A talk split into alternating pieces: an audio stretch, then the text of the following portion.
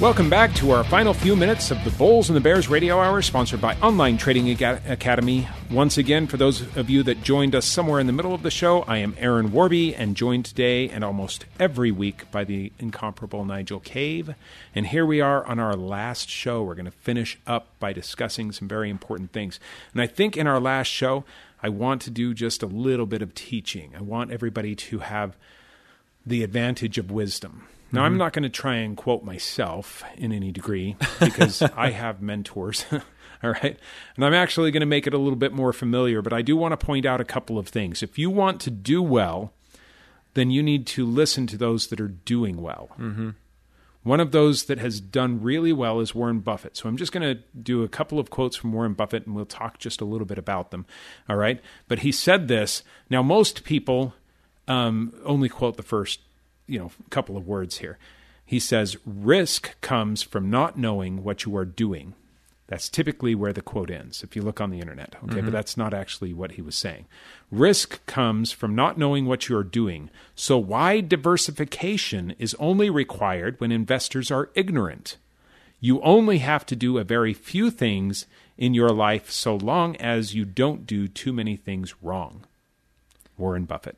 You know, that's really funny that you say that because I tell people all the time diversification is a really good way to underperform the market. Yes. Well, to average the market, right? Yeah. Even if you're good, the more you diversify, the closer to average you get. Or is- less. yeah. And and Warren Buffett is not there to average anything.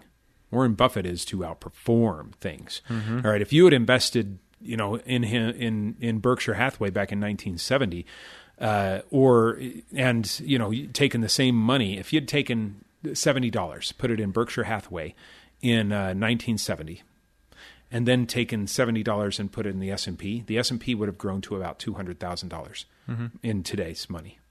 All right, by today, I suppose. Yeah. All right, you would be multimillionaire With Berkshire Hathaway. Hathaway Yeah. because he does not underperform the market. He o- outperforms the market. Mm-hmm.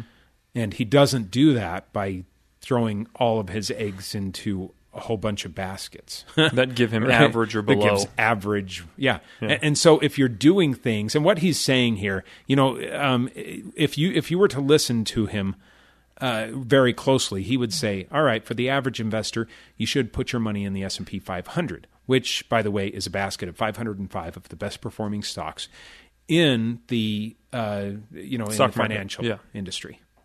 All right, well if it's the 505 then what you're doing is you've actually got a whole bunch of diversification here right? That's that's lots of diversification.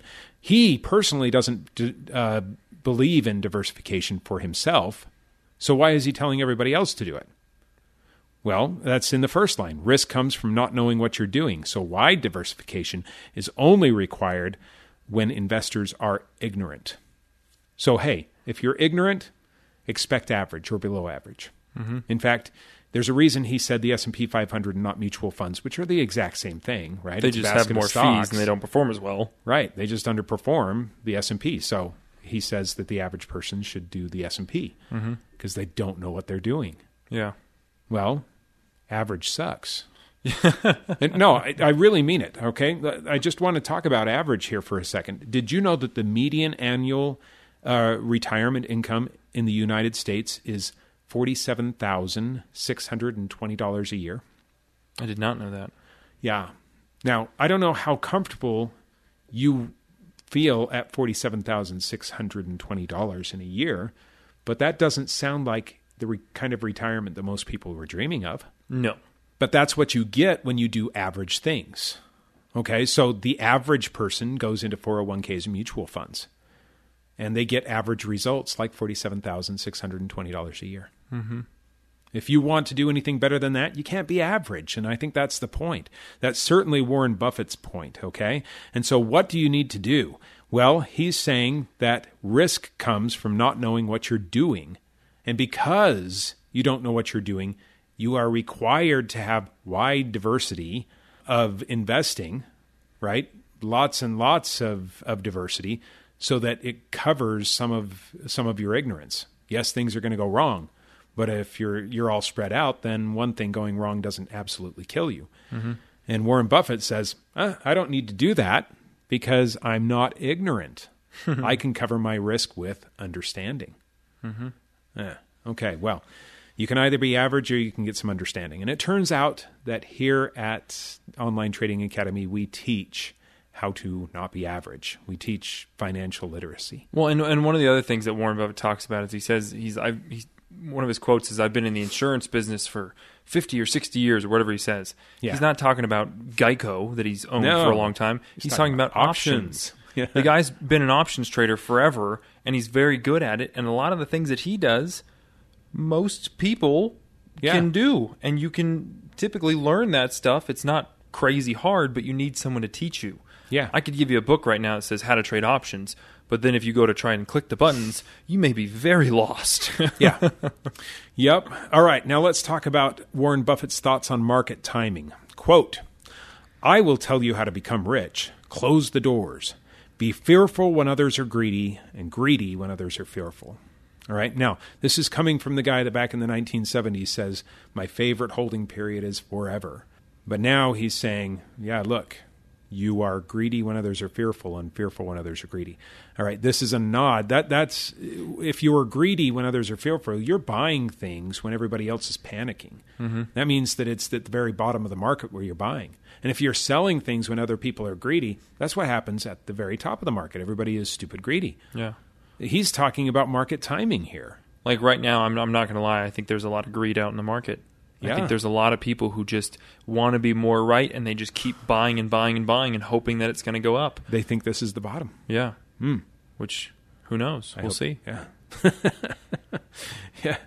Anyway, yes. So so this is you know th- this is what you do. And by the way, when we hit the bottom, at the bottom of the market, you buy as much as you can of the right thing. Now that that's where Warren Buffett also has an edge because most people have absolutely no idea what a good company is or how to spot a good company. And so when they hit the bottom of the market, really the bottom of the market uh, that's where most of the deals are, but that's also where most of the overpriced um, companies are. Right. The fact is, is that you never know because if you're buying something that looks like it's on a, on sale, but the company goes out of business, then you have paid a massively high price for that particular stock. Yeah. Buying SVB at its very bottom, which was a week before it went bankrupt, before the stock was worth nothing, was a horrible idea. Mm-hmm.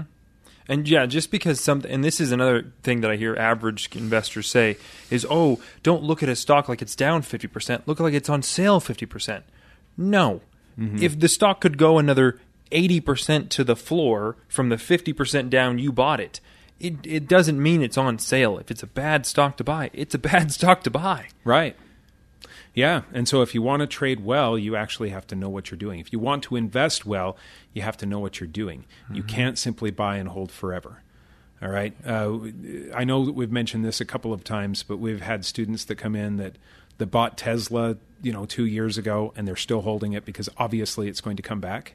Or we we've met people who bought Alibaba, at the highest point for close to a million dollars and now have maybe a hundred thousand left. And you know what? Tesla might have been a great thing to buy when it had a monopoly on the on the um, you know, Electric electric yeah. vehicle market, but now it doesn't. Now Mm-hmm. everybody and their cousin is making electric cars, and they are no longer a monopoly. And so, can you expect them to get back to the same place, or are they going to start seeing more average profits and see things lower, just like Ford, just like GM, just like Toyota? All right. So yeah, you can buy it and hold it forever. But if you bought it at the wrong time, you know uh, that's that's another thing that that I think people get wrong. If you're going to do well in the markets and wealth, you have to not only have time in the market. All right, time is critical in investing. Both time in the market, how long are you there, but also the timing of the market, buying it at the right place. Yeah. Um, I think Nigel has mentioned this before. People that bought houses in 2007 didn't actually get any money out of it. They didn't make a profit unless they sold after 2018. Mm-hmm. So they got in at the wrong time, and and if they got out at the wrong time, then they were negative instead of positive. And Yeah. it wasn't time in the market that mattered; it was the timing of the market. Well, and, and something I ask people um, is when do you make money? When you buy or sell? Buy. What's when you buy? Because you have to buy it at the right price. You buy it too high of a price. Well, now there's no one to sell it to at a higher Yeah. price. So Yeah. you're kind of out of luck. Yep. Yep. All right. Well, that's kind of all the time we have. I've certainly enjoyed doing the radio, um, and especially with Nigel. Uh, so, you know, this is kind of a fond farewell, and um, I hope that some of you, you know, get onto our podcast, which we will be publishing in the next couple of weeks. And if you want to know what that is, just give us a call and find out uh, what the link is. All right?